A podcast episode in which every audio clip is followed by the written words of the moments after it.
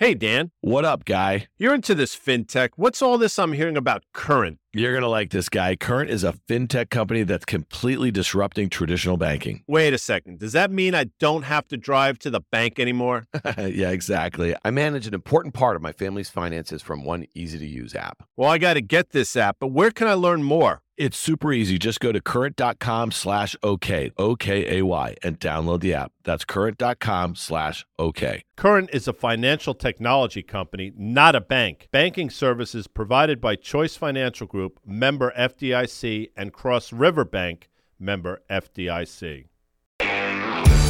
This is OK Computer. This is kind of like an emergency OK Computer pod. It usually drops on Wednesday mornings. This one is going to drop on Tuesday morning. That's when you're listening to this right now. Packy McCormick, my co-host, and Meltem Demirors, my other co-host from Coin Shares. Packy from Not Boring. Packy and I just had a great conversation with Sheldon Day of the Cleveland Browns and his partner Amir Carlisle about a new DAO, a decentralized autonomous organization that they started called the Players Company, and it's really focused on financial literacy. We're going to get into that with them, but first. All right, Meltem, you just got off a plane from London here. This is what you're faced with what's going on. And again, not shedding any light on this because when I think about the two of you guys, when I really wanted to talk about what's going on in crypto right now, you guys are first and foremost educators. And I mean this sincerely. I've learned almost everything that I know from the two of you guys about the crypto landscape. But for a lot of people who are not spending the time reading your blog posts and following you on Twitter and getting your memes, that sort of stuff, this is a really difficult time. And so I just love to hear quick thoughts about what you think is going on here and how people should think about about this downward volatility of late? Look, I think there are a number of things going on here, but if we distill, maybe I'll just make three main points. Point number one, I think, is there's this concept of eternal September. If anyone remembers Usenet from back in the day, it was an online community and people didn't have the internet at home. So every September, when kids would go to college for the first time, you get a bunch of new users who came in. And then Usenet got added to the front page of AOL and it started something called Eternal September.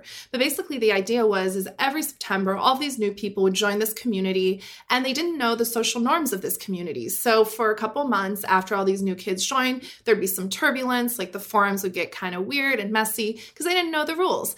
And they would slowly get indoctrinated into the culture, and then things would normalize, and then next September would come. But when Usenet got added to the front page of AOL, suddenly there were millions of new people joining, and the culture changed permanently. And I think over the last 18 months, crypto has been through this. I've been in this industry for the last seven years. When I started, it was only Bitcoin. It was just us Bitcoiners, and everyone thought we were crazy. Then Ethereum launched, more people joined. And over the last 18 months, really, since the start of the pandemic, since investing has really become entertainment and something that's entered the cultural zeitgeist, the crypto community has really changed permanently, particularly with the advent of NFTs, which has brought a whole new user base in, including celebrities and athletes and art people, people we haven't seen in this community before.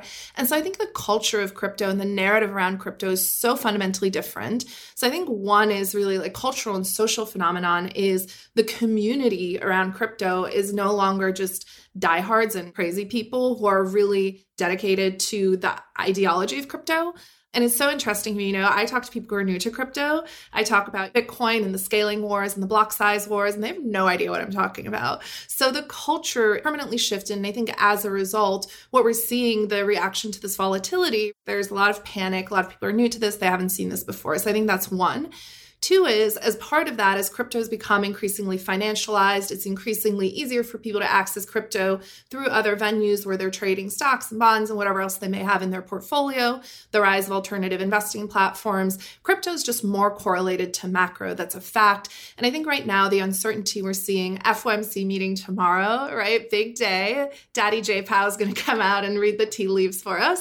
So I think a lot of people are anxious and the general skittishness we see in macro markets, the S&P Last week was down, Nasdaq down almost 8% on the week. Like that's pretty dramatic for normal equities. We're seeing that volatility and that anxiety carrying over into crypto because more and more people own portfolios in both assets. There are more funds in both. And then the third piece is things in crypto have gotten really crazy. We sort of go through these cycles. There's more dry powder in the crypto space than ever before, multiple hundred million plus billion dollar, multi billion dollar funds being raised, more capital chasing fewer opportunities. And as a result, I think what we saw is this detachment from any sort of objective reality. Last month, I was getting pitch decks for people raising at 100 million pre money valuation for something that wasn't even launched. Six months ago, no one would have invested in that. Now, it's oversubscribed and they're pushing people out. So I think those three factors taken together, it's like a maelstrom, just an absolute storm of dry powder capital everywhere, people trying to figure out where to put it. General anxiety about macro and what's going to happen with rate hikes and the Fed, you know, signaling very hawkish on policy.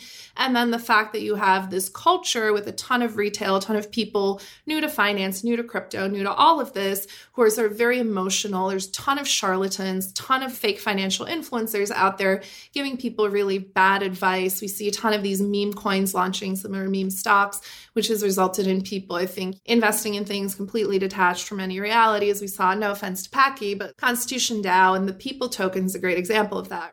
The DAO didn't buy the Constitution, but the token ran up 1200%. What's going on there? We love the memes. How do memes do in times of volatility?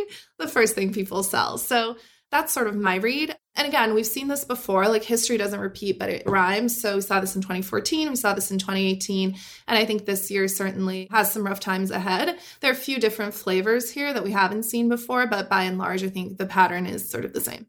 There's really not much that I can add to that. I think that's really well done. I was going to ask how much we're being paid for this because, like, I really, really need the money. Uh, one of the fascinating things to me about this is obviously, and I'm seeing a lot of the same panic here, but unlike previous crashes in both the equities market and in crypto, this feels very predicted and predictable, and the causes were predicted, and even the levels are predicted. And like, I'm kind of averaging down on things, but random people behind frog avatars are saying that you maybe go to 1700, maybe below they're probably going to be right. And so that to me has been this very interesting thing about all of this is how predictable it's been. So there's a little bit of panic, and then I see another side of people, and these are probably the people that Meltem was referring to who have been here for a little while, who are just like, yeah, things are down. It's fine. We knew this was going to happen. Cycles happen. I'm going to buy a little bit more. So it seems less scary than maybe I would have imagined just because of that predictability. Yeah, I wonder if it has to do with what Meltem just said it's become really financialized, and that means it's become a macro asset. People are using charts a lot more. They're setting stops in the futures markets at those technical levels. This is stuff that I've lived with in more traditional financial markets over the last 25 years since I've been in it. And technology has obviously been the reason. And then when you get retail involved and then you get manias involved, so I want to ask you guys about this because we had Alexis Ohanian last week on the podcast, and Rick Heitzmann and I chatted with him, and we were talking about NFTs a little bit. And Packy and I have had this conversation a couple times over the last few weeks. Is that is there a pocket of illiquidity in NFTs? A lot of people moved their profits that they might have had in ETH or Bitcoin into, let's say, very illiquid NFTs that were trading at values that were being assigned to whether it be a PFP or something like that because you liked the community and you identified with the project and this and that, whatever. And then all of a sudden, are people selling what they can? You see this in the stock market all the time where they're selling the most illiquid things because the most expensive illiquid things are hard to sell. Is that something that's going on right now? And might we see a reckoning in some of these NFT values? I think blue chip NFTs are going to continue to hold value. There's a great company called Upshot. If people are curious, it's like the premier NFT valuation platform. Full disclosure, I'm an investor, huge fan of it. But I think for blue chip NFTs, they'll continue to have value. Dan, I think the other thing we have to remember one ether is still one ether. One Bitcoin is still one Bitcoin. So for a lot of people, it's also your reference price. Do you reference back to dollars or do you reference back to ETH? So your PFP, it may have the same value in ETH terms. It's just that ETH is worth far less. And the other thing I'd say about NFTs and liquid assets generally across the board is there are now a bunch of new platforms emerging that allow you to use your NFT, particularly some of these blue chip NFTs, as collateral to obtain loans in both stablecoins or crypto. So I think for a lot of people, these assets aren't necessarily illiquid because they have real financial utility and they can be utilized to obtain cash liquidity. Same thing with crypto, right? Like I use a platform called Liquity, also an investor in it, where you can take your ETH and borrow against your ETH. You lock it up in an escrow contract, and the origination fee is 50 basis points for that. So I think again, there's just all of these financial platforms emerging that allow you to very quickly, the click of one or two buttons, with a non-custodial wallet that only you have the keys to to utilize these assets as collateral for other financial purposes. So I think there's less downward pressure than you might expect. And as Packy alluded to, you know, I think a lot of people saw that this was a self-fulfilling prophecy, sort of self-fulfilling narrative. So hopefully people positioned accordingly. The NFT portion of my wallet is where I'm going to make myself feel good. They've held up actually surprisingly well relative to prices. Obviously, if you're looking at USD, to Meltem's point, they haven't held up as well because everything's down, but a bunch of them are actually up in ETH terms. And so I think that's fine. I think there's probably a little bit of what you're talking about, Dan, maybe with the liquidity piece, but there's also just this idea if you're going to sell something, you probably have more attachment, and particularly for people who are panic selling now and have come in recently, you probably have more attachment to your NFTs and want to hold on to those and the community that you're a part of and all of that than to these fungible things that you can get back the exact same thing later on. It's actually, I hadn't thought about this before, but in a sell off, that idea of fungibility and non fungibility really comes into play where if you sell your your NFT, there's no guarantee that you get it back. If you sell a Bitcoin, you can always buy back a Bitcoin. So I wonder if that's maybe one of the reasons people are holding on. Let's talk about some of the volatility though that we've seen just in the last year. If you look year over year, Bitcoin is basically flat. If I said to you guys year over year, the Nasdaq was flat, just given what we know about the stock market and everything that's going on, and that could happen in the not so distant future. What are your thoughts about the time in which it takes for these troughs to happen? And you think about what happened from the peak in 2017, there was clearly a frenzy, and then there was this long period. And this is the thing, I didn't know Packy back then, but I knew Meltem, and you and I would check in, and I'd see you every once in a while. You just head down building and never stopped. And I think that's one of the things for me who tends to be somewhat skeptical as it relates to markets and manias and stuff. The smartest people I knew in finance and in tech were focused on the worst bear market in a risk asset that maybe people shouldn't have been focused on. You had to believe in something bigger than just some financialization of a risk asset. But Dan, hold on. I want to hear sort of differentiate there is a difference in quality here. And I think one of the things people will realize in this cycle, as they do every cycle, there's a ton of stuff that's just going to fade away and just go straight to zero, right? Maybe not straight, like it'll slowly taper off. And there will be a lot of teams who give up or pivot and a lot of people who leave roles at projects that were maybe hot a few months ago. But I think, again, what happens I go back to Carlotta Perez and her seminal research book, Technological Revolutions and Financial Bubbles. And basically, the premise is we kind of went through this period in all markets where real production value got decoupled from paper value, where paper value skyrocketed. Like Peloton at 160, it's an insane premise. It's a freaking bike with an iPad attached to it, right? And so I think, again, what we're seeing now is people looking at the real value and trying to figure out okay, where are there opportunities to acquire assets that have long term value, long term potential? And I do think we see this bifurcation between assets that people want to hold long term that they have conviction in, teams that they have conviction in. I'm an early stage investor, right? So I invest in people. That's what I do. I call it vibe capitalism, but really what it is is figuring out who are the people who are really going to be there and continue to build no matter what happens. And then there's a ton of opportunistic stuff that's sort of going to fade away. And those people, like in 2017, 2018, the people that left became cannabis people. Really funny. All the crypto influencers who were working on trash projects became cannabis influencers, then they became SPAC people, then they came back to crypto. Who knows what they'll do this cycle? But there is sort of the cyclicality, but there is a lot of really amazing stuff that's happening.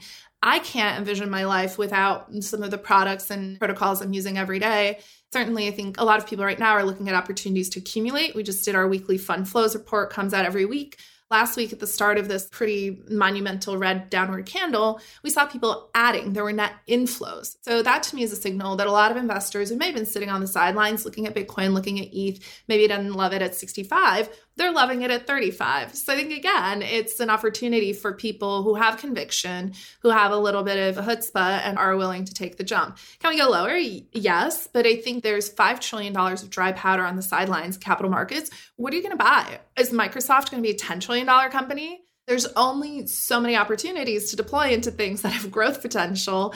And so it'll be interesting to see where that capital goes. I don't think it's going to sit on the sidelines indefinitely because inflation the CPI prints close to 8%. So, what are you going to do with your capital? You're not going to sit on the sidelines forever. So, I think this melt up scenario over the coming months is not a very unrealistic scenario in my view, but maybe I'm too optimistic.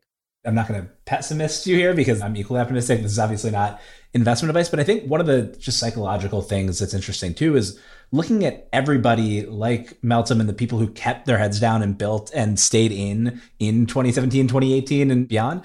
Everybody did really well. And people who came out of that bear market and into this bull market in a really great position. And I think people see that. And personally, you know, someone who played a tiny bit in the last one and went to cannabis. I'm kidding. I did not go to cannabis. I messed around but wasn't serious and is back in it this time. I'm looking at this as an opportunity to one, prove my mettle, two, build up a bigger position. I think it's a really interesting aspect, at least for me. I'm more interested in Ether. One of the really interesting things for me is fuck, I can finally build up a meaningful position in something that I want to spend and play with that before was like this really expensive thing to accumulate and spend and play with. I think that's a psychological factor here that's going to be interesting to watch is that I think people are going to come back in more quickly because they're going to see the opportunity uh, to kind of be like the the people in the last bear market. So, Packy, you're in the process of launching a second fund. Meltem, you just told us that you're obviously an early stage investor. I know you're pretty active here. I have to assume that this is actually a really good time to deploy capital. If you're thinking about the lessons of this last period, how are you thinking about it? Because a lot's changed in just the last few weeks, Packy, since you basically went out with your new fund. I personally have not seen a ton of it trickle down. I think it's really been the past week that there's been real pain, but I haven't seen it trickle into prices yet. I think to Meltem's point before, the good projects are going to survive, and I bet they'll probably continue to attract capital at high valuations. There is an interesting game theory here where if one fund balks on price or tries to come in lower, somebody else is just going to try to come in and win that deal at a higher price. I don't think people are petrified right now. Seeing that actually both across the Web3 investments and the traditional investments. Hey, so Meltem, you made a really interesting point about the stock market the correlations and that sort of thing. And I'm the fast money guy, right? I'm on CNBC and I'm talking about stocks. You know what I was doing this morning? So again, this is Monday. And this morning you saw most of cryptos down, what, five to 10% across the board. And then you were also seeing this is the first day we saw Microsoft, one of the largest equities on the planet. Its market cap is bigger than the entire cryptos ecosystem was down 6%. The NASDAQ was down 4%. You know what I was buying this morning? I bought some ETH and I bought Solana because I actually, to your point, I'd rather buy those than I would a little more of some mega cap equity or something. And I think there's going to be so much more innovation around those ecosystems than there will be among these minted $2 trillion market cap companies. I'm just curious, Meltem, because you started out in more traditional financial markets. What do you think about that mentality? I think that mentality is spot on and just connecting it back to what we're seeing on the venture side used to be mostly crypto funds that were on early stage cap tables or angels. Now I see traditional venture funds on cap tables. Tiger Global, for the first time, is allocating to tokens directly, right? They were doing crypto deals, but mostly growth stage equities like Coinbase Series D, like later stage, closer to IPO. But what I'm seeing now is every investor across the spectrum is looking at outperformance in crypto. We also have more unicorn companies than ever. I read the craziest statistic every day in the United States of America, 1.5 new unicorns are minted. So we're minting unicorns at a pace of about 500 per year. Tech IPOs have really not done that spectacularly. We look at the IPOs over the last 18 months, come out of the gate hot, and then like a, a, rock just drops straight down. So I think again, as investors look at some of these factors around exit potential, liquidity, utility, crypto is one of these things. Or if we look at how crypto has done throughout these different cycles and just again, the fact that crypto is a financial asset, it's mutable, it's fungible, it's easy to utilize in a wide variety of applications, whether those are decentralized finance or more centralized applications. An asset like crypto just inherently gives an investor much more optionality in terms of exit. And the market for it's just a lot more liquid right now because the cohort of investors, it's everyone from macro funds to growth equity to venture to retail investors. And so there's just a much bigger cohort of potential buyers. Whereas for things like late stage growth equity, for public company IPOs, the audience is smaller. And so I think what we are seeing is there is sort of a preference for crypto amongst investors. And I think that's only going to continue to grow. Like just this morning, Lloyd Blankfein, former chairman, CEO of Goldman Sachs, came out and said, Hey, hey, I thought about it, I've changed my view. This crypto thing, I think, really has legs, has potential. So, for someone who's been in that role, come out and say that, I think is pretty monumental. And he joins a very loud chorus of other voices like Bill Miller and many others who are really revered in traditional markets who are now looking at crypto and saying, okay, this is one of the next big things. So, in my view, there's a lot of capital that isn't just crypto capital that's looking to get into the space. And again, opportunities like these don't come along very often. If you had the balls to do it, March 2020 was the best time imaginable as a crypto investor. And people who took opportunities in March 2020, they absolutely killed it. So, will we see more pain? Yes, but I think fortune favors the bold. Some people are going to come out of this market, they're going to be bold and aggressive, and they're going to make career changing calls. you just did your good shill hunting thing. That was the crypto.com ad. Fortune favors the brave, and he just looks out at Mars. There were so many things going on with that. I couldn't figure it out. That ad, you remember? He got destroyed. I haven't seen that ad. The Matt Damon ad. What? Look, but Matt Damon doesn't care. He got paid. You guys not watch TV? No. Who watches TV? It's him walking in like a tight black shirt, and he's looking at all this stuff, and he's t- he never says crypto once. And he says, It's been said for years, fortune favors the brave. And then it just, he's looking out at something like he's in the spaceship and he's looking at Mars. And then it just says crypto.com. Okay. Matt Damon doesn't care. He got paid, what, $100 million? Like, he's good. Yeah. Good shill hunting. I don't know about all of that. So, Packy, there was two posts last year that I read on Not Boring. It was on the internet. It was the deep dive on Ethereum, and I think that was in May. And then that was very near the lows at the time. And then Solana Summer in August. Just give our listener a little bit of a background. You just laid it out. It wasn't about that coin you're buying into a thought process, a mentality, an ecosystem, the future of decentralized building. Is that how you think about it? That's great when things are going up, up, up. But when they're going down, does it change your thought process? You try to get more in tune with the bear case. Yes and no. To me, the bull case on Solana and Ethereum the whole time was are developers developing on these chains or not? The past week, Solana has gotten absolutely murdered. I've also talked to a bunch of early stage founders who are building very cool shit on top of Solana. So as long as that continues to happen, I still feel pretty good. And you know, I'm seeing it both on Ethereum, Solana, Near, a bunch of different chains still have a ton of developer activity happening on top of them. If that slows down and it becomes purely about price speculation, then I get really, really worried. Until that slows down, I think the the bull case over whatever time horizon I'm looking at over the next decade remains strongly intact. So time horizon is really important. This is really helpful. You talk about there's a lot of hucksters out there and there's a lot of people shilling and you guys are always sober. You're deliberate. And I think that's really helpful. And you guys write a lot and you're on TV and you're willing to lay out your track record a little bit so I'm just curious, what are some things that people listening to this who are kind of new to this space, what should they be thinking about? How should they be thinking about time horizon and dollar cost averaging? Is there anything that people should be looking for to kind of show that there's some sort of capitulation? My viewpoint has always been first and foremost, what's so cool about crypto is it's accessible to anyone. Your only limitation to getting into crypto is your willingness to learn. And it's really easy today. You can buy a little bit of ETH, a little bit of Solana on a centralized platform like Gemini or Coinbase or FTX, like choose your favorite here, crypto.com, whatever. I don't have loyalty to any one particular one. Be careful of fees though, you know, make sure you're watching those fees. You can take that, you can migrate it to a non custodial browser compatible wallet like a MetaMask, and you can actually start playing around with some of this stuff. And it doesn't have to be, I think people have this view like, oh, I'm getting into crypto. I have to put in like $5,000. No, you don't actually. With Solana, there's a great browser wallet called Phantom. You can put in one SOL, which is $90, and you can take it and use it on something like Apricot Finance or Orca, where you can try staking it. It doesn't take a lot of capital to start to learn how these things work. There's a ton of great resources. I'm a big fan of Bankless, which is a newsletter published by some people in the Ether ecosystem, The Defiant, which is Camila Russo's newsletter, where they're covering some of these new projects people can engage with. Crypto Twitter is a great resource. But again, it's really the only limit is your willingness, your propensity to learn.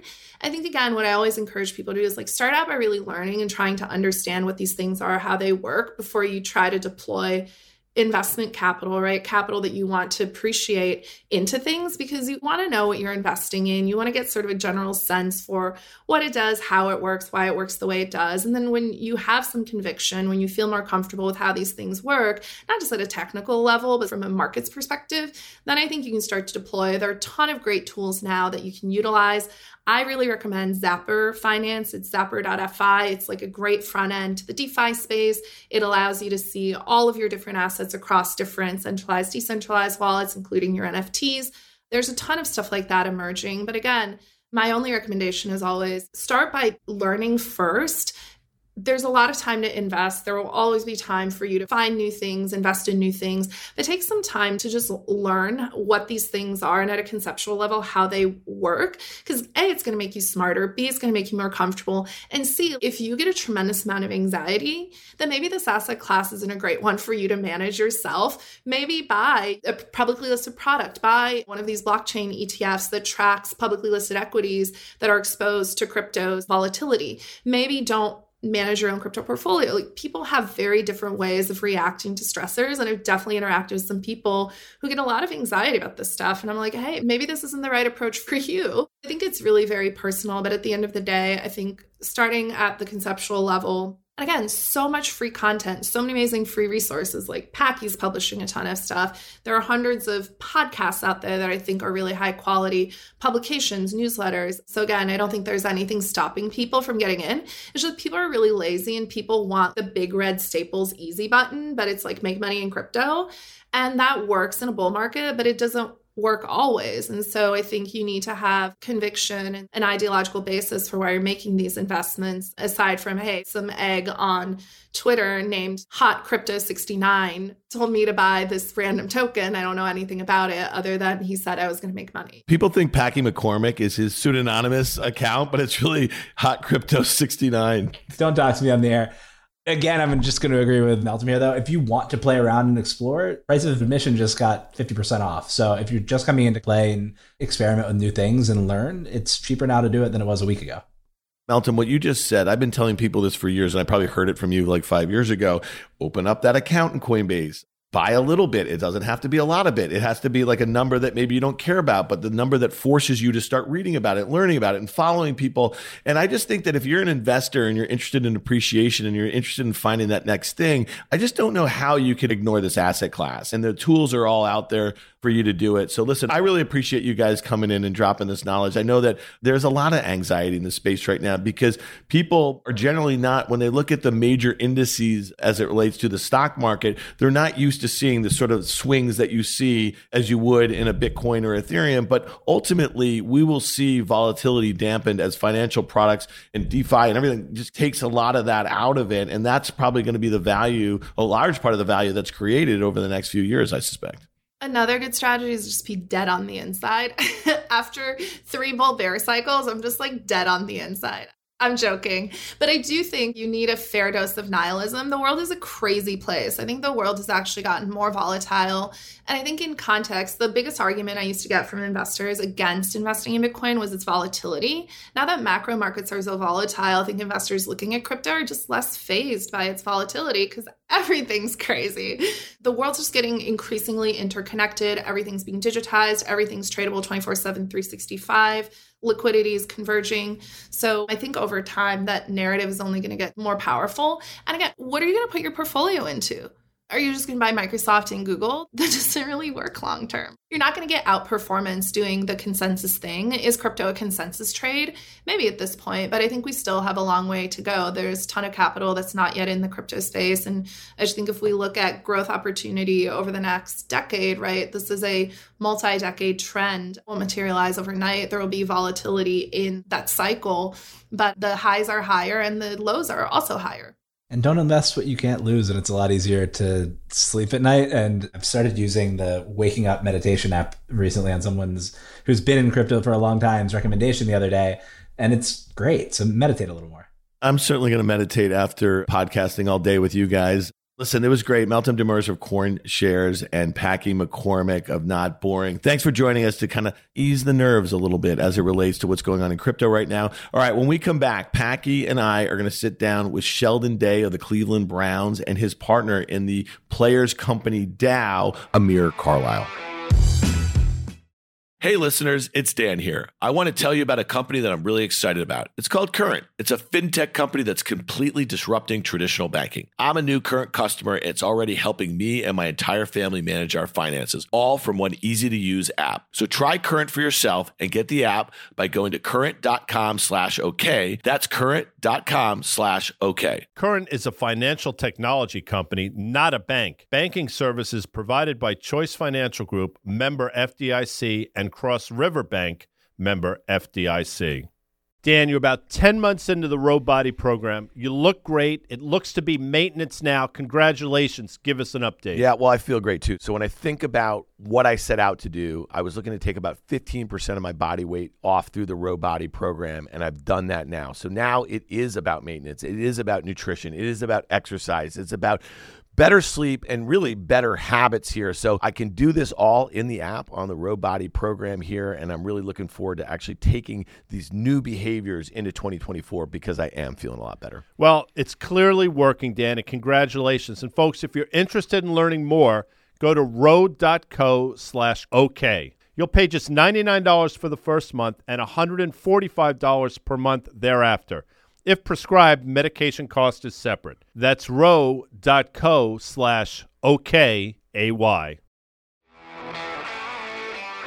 We're back here. I'm with my co-host Packy McCormick, and we also are joined by two gentlemen which have a great story to tell, and the endeavor that they're involved in is something that I think is really important to us here at Risk Reversal Media. I want to introduce Sheldon Day and Amir Carlisle. They are the co-founders of the Players Company, which is a DAO, a decentralized autonomous organization. Packy is going to drop some knowledge on DAOs for us in a couple of minutes, but I just wanted to say welcome, gentlemen, to OK Computer.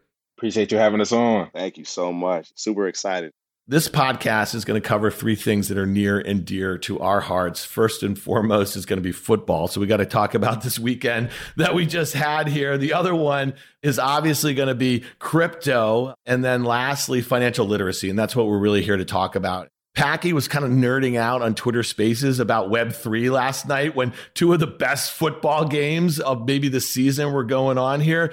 Talk to us a little bit about this weekend, guys, because these divisional playoff games were just out of control. I was actually saying the other day that this is probably the best weekend of football we had in a long time. Just how close the games were, how exciting they were. A tundra game with the 49ers in Green Bay. Shout out to the 49ers. You know, I used to play for them, so got a lot of friends over there them going up to Green Bay, winning in a big game that was a must need, and just to see Aaron Rodgers at home and lose. Personally, every time I play Aaron, I lose. So me and him got an unknown beef that he doesn't know. And then just to see Matt Stafford and OBJ just excel in the playoffs, good thing to see on the NFC side and the AFC, the Bengals. Me playing for the Browns right now, honestly don't like them, but just got to root for those guys. Nobody thought that they could do what they're doing right now. Just to see them go to Tennessee and win and go to the AFC Championship, and they haven't done that for 20 plus years. That's exciting. And then, of course, you got Patrick Mahomes. He just does whatever he wants. Just to see him still just continue to climb and get better and better, it's going to be exciting to see how his career turns out. Amir, you played at the University of Notre Dame with Sheldon here. So you're a little removed from the game here. What was your take on the weekend's games? I'd say, shoot, it was probably the greatest playoff football weekend I've ever seen. Every game seemed like it was going down to the wire, game winning field goal. I just like to see good games. I support my friends who are out there, but just really want to see a great game that goes down to the wire. And they delivered. It was crazy. I mean, people on Twitter saying that the games are rigged. I'm like, shoot, if this is rigged, whoever wrote the script to these games, one of the greatest script writers you'll ever see.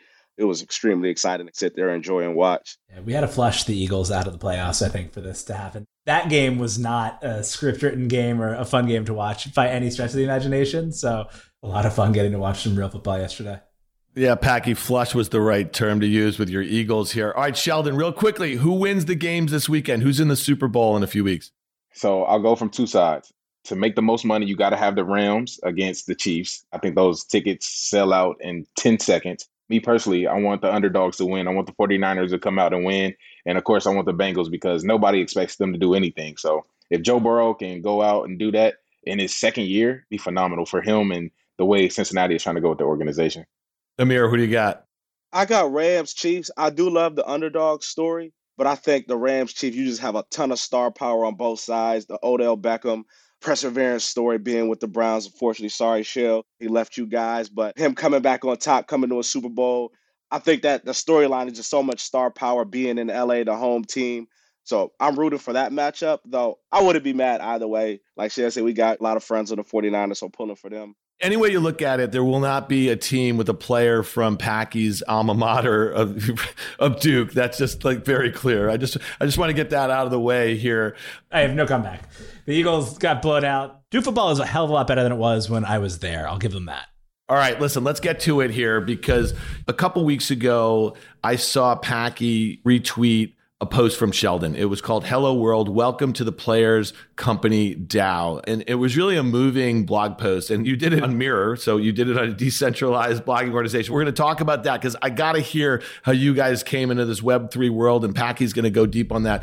But your story, Sheldon and Amir, I'm sorry because I'm not focused on your backstory here, but reading his post, it's really moving. And it seems something that's so sincere to you. And I know you're super busy. You're in the middle of an NFL career, but you've taken some time. You partner with Amir on something about financial literacy and it really has to do with your background. And this one line in the second paragraph, how you start it, was really, I think, kind of moving. And I'd love to hear more about your background and how it led to you where you are right now. But it says, I was born and raised on the far east side of Indianapolis. Words that were often used to describe my community were ghetto, the hood, poverty, but it was home to me. Talk to me a little bit about your background and how you got here and how financial literacy became really important to you. Yeah, for sure.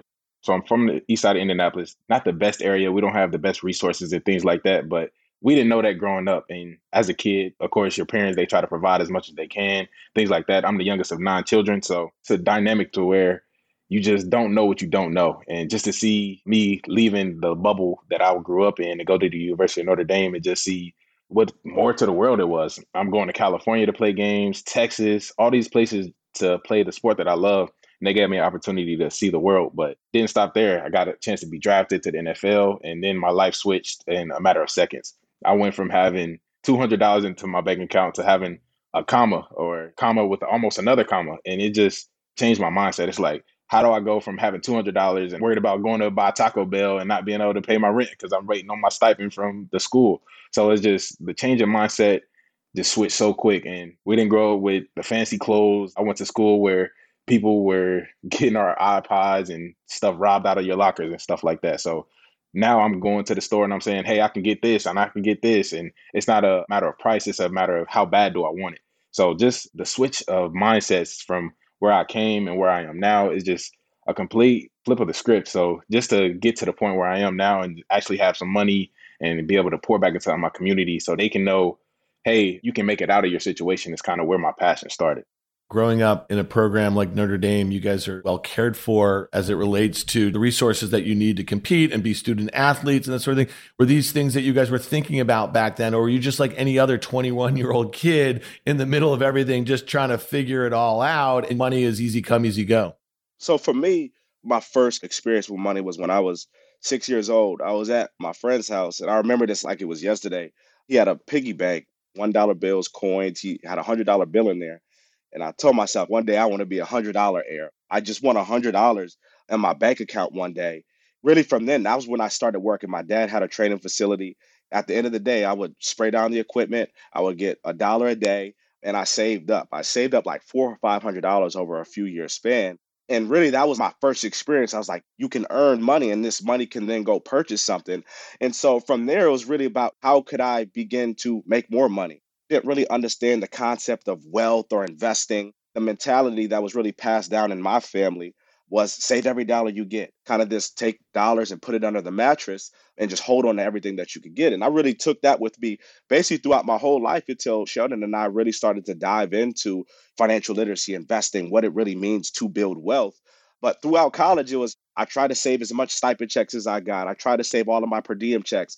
It was really this mentality about save, save, save, save, which is the first step to building wealth. But we really didn't have this concept of what wealth really was. It was just keep the dollars so I can make more money and I could buy the things that I want. So I didn't really have this comprehensive understanding of really what money was. It was just work, save as much as I can because I know I'll be able to buy something that I want down the line. I came across the blog post Sheldon and I have been DMing on Twitter talking about Web3 a little bit. Wondering kind of just how you came to Web3 as a toolkit to use to help solve this problem and spread financial literacy and what that exploration was like for you to get here. Appreciate you, Packy. You were actually a primary motivator and influence in terms of this journey into Web3. But it really started with Sheldon and I, we've been jamming on this, and Richard Sherman, our third co founder, for the last three years. And it really started with us coming together to say, hey, we need to provide a better solution to help professional athletes translate dollar in their bank account to lasting, meaningful wealth. Because really, what we saw was the different systems around the athlete were more so check the box. My rookie year, I came in, it was a financial literacy workshop. Guy from Morgan Stanley came in, did an hour long presentation after practice. Everybody was asleep. And so we said, how could we really engage with this community of players and really provide the value that they can actually take this knowledge and use it to build wealth? And so from there, we went and we pitched something to the NFL Players Association. We had partnered with Wealthfront. It was this cool little budgeting app leveraging their Path technology ultimately the players association said they had a sponsorship that they had to honor and so they couldn't move forward with it but from there it was like let's build a system that really is truly representative of us where true success for the players company is when it's really just this community of athletes at the forefront and me sheldon richard begin to take a back seat and really let the community dictate what's in its best interest and so that was really always at the core of what we were trying to do is like how can we build this community that's aligned both socially and economically but we really didn't know how we were going to actually execute on that. And then fast forward to last year, we were at Launch House and it was their creator economy cohort. And so that was really the first introduction to what Web3 was and really this concept of DAOs and true decentralization. And so from there, got introduced to your blog, Not Boring. And I started really just diving into your articles from the great online game to the Pareto Frontier it was just like, dang, this is exactly what we've been thinking about for the last two years. From a financial literacy standpoint, it's really been about, okay, you've had this antiquated viewpoint of what financial literacy is like you said, it's the financialization of finance where you can begin to maximize both fun and utility. And so that was really how we started to dive down this Web3 rabbit hole where we could build out this learn to earn model that really incentivized people to invest in their personal growth, have fun, collaborate, and build community around it while doing so. So before we get into the Web3 aspects of the players company, Sheldon, I got to ask you, did you feel in the years that you've been in the league now, and I'm not trying to get you to criticize any partnerships with the players association or anything like that. Do you feel that they're generally underserved, that they're not treated in a manner which is commensurate with the capital that they have to invest? Curious to get your sense for it.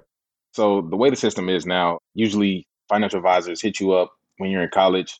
They take you out to lunch or dinner and then they say, hey, I want to represent you and manage your money.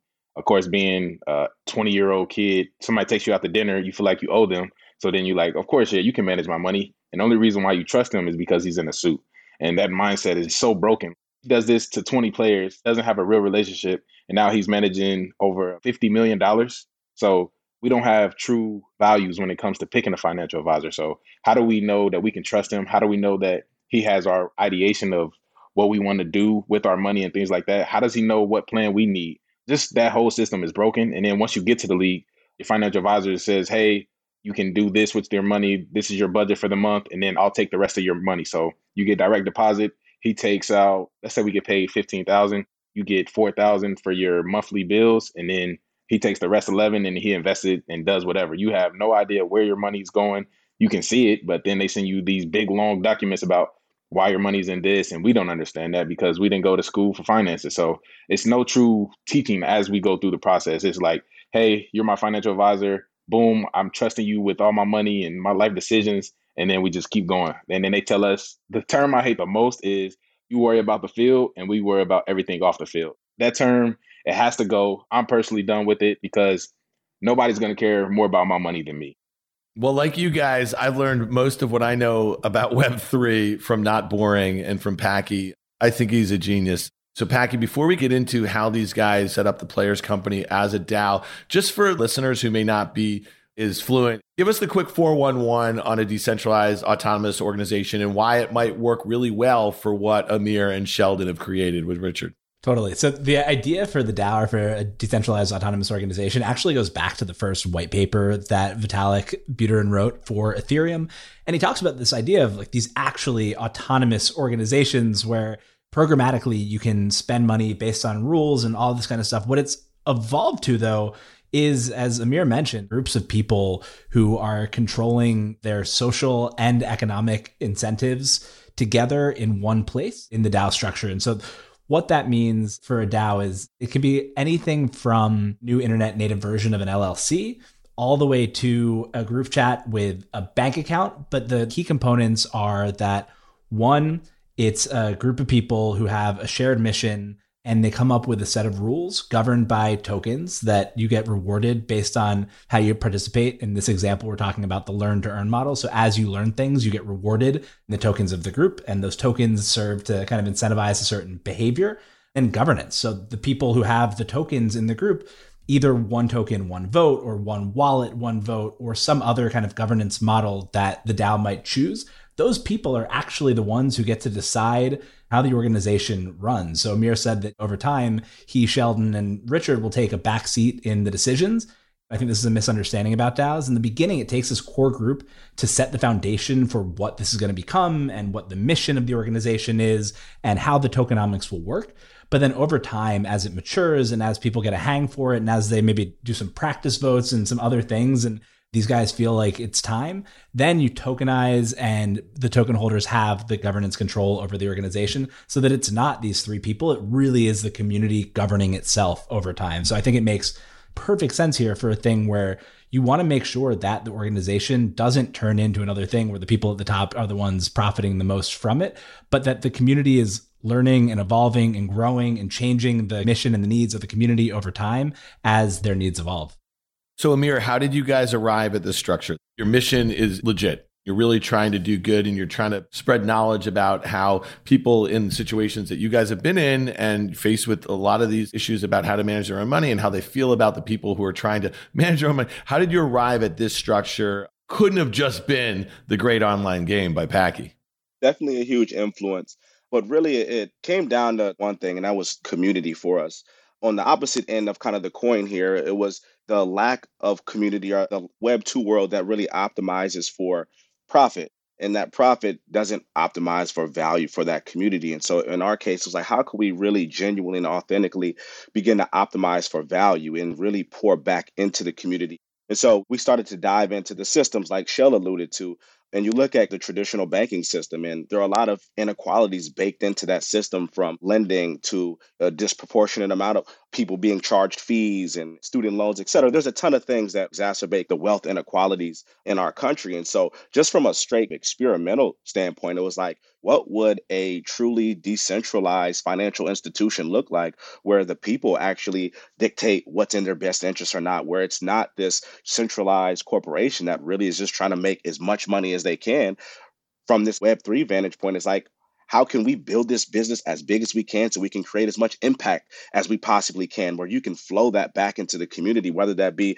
investing into their education whether that be providing grants where you could even provide loan relief. There are a ton of cool things that you could do with that surplus of profit that now is just going into the pockets of corporations if we could just cycle that value back to the community and then the next piece from a community standpoint was really thinking through how do we begin to educate we throw out the term financial literacy all the time.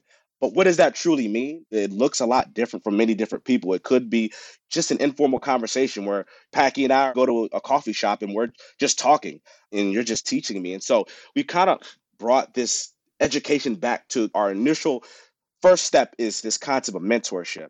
Everything that we have ever done, success, failure, we had to learn that information, that knowledge, that experience from somebody a lot of times people think mentorship is we have to sit down every Monday, talk, but the friends we pick, the information we follow on social media, that is all forms of mentorship. And mentorship, the foundation of it is community. And so, from our standpoint, how can we really provide this community driven form of education where it starts with onboarding? Everybody's got to know why they exist here and what value they can bring to the actual community. But you have to onboard to your financial journey And I think that's where we lack right now is like a true onboarding process to that journey to wealth. Right now, it's just people are trying to figure it out. They go to YouTube, it's a lot of noise out there. Instagram, how can we really provide this structured onboarding process that creates this forum where people can begin to transfer knowledge, information, experience from one to the other? Where Packy's teaching us about DAO, Sheldon's teaching us about budgeting, Dan's teaching us about equity investing and we're all just contributing. We're all just here to add value to each other. We can all learn something from each other, and we could all build. We're we're powerful together. So that's kind of the process of how we got to this Web three world. It really boiled down to community. How can you create a community that was truly representative of the individual and not there to optimize for profit, but to optimize for value? How do you think about building out the learn to earn model and like what goes into it and how you enforce it and all of that? And then where does it all lead 10 years from now? What does this look like? So where we're at right now, we're calling our, our proof of learn protocol a play off of proof of work and proof of stake, where they're the heart of the blockchain. Our proof of learn education is the heart of building wealth. And so it's really truly creating this incentive model that really steers somebody to invest into their personal financial literacy growth. And so basically, how it works is we're building this all mobile. Everything centers around this traditional digital banking experience. Our end game loop is learn, earn, compete. And so, from our standpoint, really the players company aspect here is what does it mean to be an athlete? What does it mean to almost be an lifelead? And it's somebody who prepares, perseveres, and performs to achieve some common goal. It's how can we really embed that mentality of an athlete into this project, into the actual journey that we're building out for the user? And then the influence from your article, Packy, was like, how do you gamify it? How do you create that same loop that you see in all of these different games that are in our life?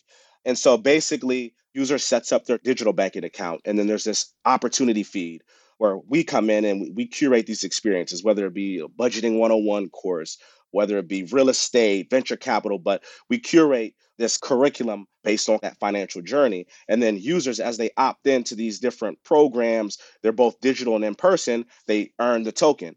That token, right now, it's done manually, but we will build all of the smart contract automation into it. So they earn that token. And then from there, the goal is to steer them to performance. So that's when the digital banking aspect comes into it. It's how can we really incentivize them to reach their financial goals? And then we do different competitions, savings competition, budgeting competition, where it's the community competing against each other. And then they are rewarded even more tokens for achieving their goals, for performing. And then from there, they rank up. There's different rankings. We're doing them via NFT. They earn these different NFT badges, which unlocks varying levels to the actual game. So it starts with basically you get access to the baseline educational suite. Then from there, you rank up, and we're doing these different in person events called our Green Society events, where we have these top business leaders come in and talk to us. They then unlock that. And then the third level, which is kind of more so for your high net worth individuals, they unlock the full deal flow suite where the goal there is like how do we tap into group economics how do we invest together how do I get into this? Because this sounds so well thought out, so amazing. It seems so far ahead before Web3 became a buzzy word. FinTech was really buzzy. So I'm curious, Sheldon, when you're talking about this very well thought out idea that literally is only incentivizing people to help in a community sort of fashion and things that are really important to you and near and dear to your heart when you're talking about this, hey, I'm here and Rich and I are doing this. They're like, no, no, I just want the hottest NFT project that's coming out, or what's the hottest SaaS stock or internet stock or something like that. Do you get pushback on that?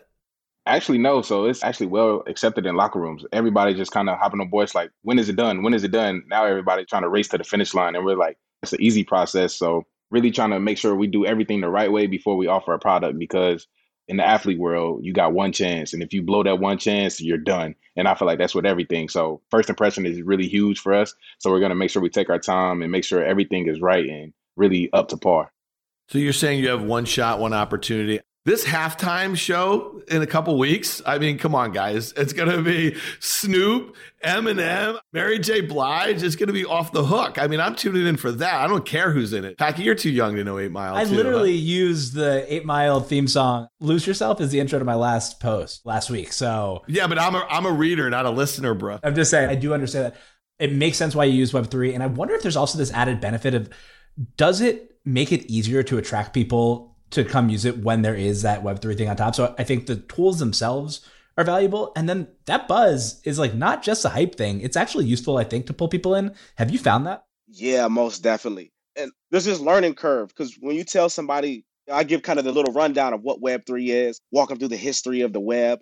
And then when you talk about creating these aligned communities where we essentially can co own the community success, it's like, what do you mean? We're so used to this world where you build Instagram, Instagram accumulates, you know, billions of users, and that goes into Mark Zuckerberg's pockets. It's not the people who are early and really added value to that community. So it's this learning curve where people have to adapt to that's legitimately possible. And then from there, it's like, man, shoot, let's get it. This is awesome. And really that power to the people vibe is really resonated. So yeah, most definitely, I think that angle in itself, just the community building, the alignment. We don't even have to get into the actual platform. It's like power to the people. Let's do this together. And this is how we're going to do it. That's really how we get interest and buy in. To Dan's point before, this is not something that's even available beyond the locker rooms or wherever else. Is there a point in the future where this goes outside of the pro sports locker room and like just goes into high schools and middle schools? If I had a dollar for every time I've heard someone say, I can't believe that we're learning dinosaurs and not financial literacy in middle school, is there a plan for that over time too? Because this seems like it'll be really valuable. Most definitely. And so we've been kind of chewing on this for the last couple of months. Is like obviously the problems that we see with professional athletes aren't exclusive to professional athletes. It's just that transition period from, like Sheldon said, he had $200 in his bank account one day, then high six figures the next day. That transition period is so stark that we see the problems just exacerbated with professional athletes. But obviously, it's a nationwide financial literacy problem. We don't teach this in schools. And so, most definitely, like what we say is we're for athletes and life leads. And so, basically, we define what a life lead is: is you approach life like a sport, committing to prepare, persevere, and perform in this ultimate game. You are the driven, dedicated type. And so, ultimately, that's really where we want to take it to. To your last question of where we want to take this in ten years, truly building this decentralized financial institution and really reimagining what banking is. Right now, banking is a very one way relationship. You put your money in the bank, they lend it out, they give you very little back, very little tools that we actually have, resources that we have at our disposal. And it's like, shoot, if you were in a relationship with your significant other that you just did everything for and they literally never did anything back, you wouldn't stay in that relationship. And so, why do we accept this one way street with our bank? And so, really, it's creating this banking system that is truly two way and that is really building for the future. As we look out and we see crypto adoption and what that looks like and various on off ramps with fiat to crypto, how can you build with the future in mind as really currency and really the economy is moving to a lot more digital direction? How can we build with that in mind? And so that's really how we envision taking this the next 10 years. And then also, what does a brick and mortar bank look like? How do you reimagine that? Where right now, it's our generation, we go in there we talked to a lot of college kids as we were building this out. People going there to get quarters. No one's talking to tellers anymore. And so, how could you create and reimagine what that brick and mortar location looks like? How can you create a collaborative space that really is there to do events, to provide community resources, to allow members to throw events, host events there, to allow other members to host financial literacy events, mentorship groups, whatever it may be, but really creating a truly collaborative community that's really just built on this common purpose of let's build wealth together. So that's kind of what we want to take this to eventually one day. Well, listen, guys, I learned a whole heck of a lot in your blog post, Sheldon. You kind of mapped it out. I just did not know it was this well developed. And I got to say, my other favorite defensive tackle in the NFL, Ndamukong Suh of the Tampa Bay Buccaneers, he is really championing the same idea about financial literacy, is approaching it in a different manner. And I think you guys collectively have the right idea because you have this megaphone and you have this audience of people who really are looking for something better and not looking to, as you called it, you do your thing on the field, we really appreciate you guys coming on OK Computer and talking about this. We hope you will come back. Sheldon, where can our listeners find out more about the Players Company DAO and what are we expecting to see in the not so distant future? Any big headlines, any big news that we should know about? Yeah, so we're actually working on that right now, meeting with some developers to get the website up and running. I know American kind of touch on that, but we do have an NFT dropping soon as well. Be on the lookout for that. Follow me on Twitter at Sheldon Day underscore 91 and we can get you guys connected. That's great. Amir, where can we find you? SolarBot3 on Twitter and Instagram. If you have any interest working with us, man, we most definitely interested in working with like-minded individuals that are really committed to the cause, crypto natives to anybody. Reach out. DMs are always open. That's great. Hey, listen, and thanks to Packy. I said this before. I've learned so much about the work that he's doing and the sort of stories that he's trying to lift up and bring to the forefront. And I think here's a great example of something where everybody can understand the things that you guys are trying to put forward, but introducing the combination between, let's say, creator economy, that seems so 2020, doesn't it, Packy? And then the Web3 tools and doing it for good I mean, it's just amazing. So we hope you guys will come back. I really appreciate it. I really appreciate Packy bringing it to our attention. So thanks, guys. I mean, this is what it's all about. Thanks for coming, guys. Yeah, thanks for having us. Thank you so much. If you like what you heard, make sure to hit follow and leave us a review. It helps other people find the show. We also want to hear from you. Email us at contact at riskreversal.com.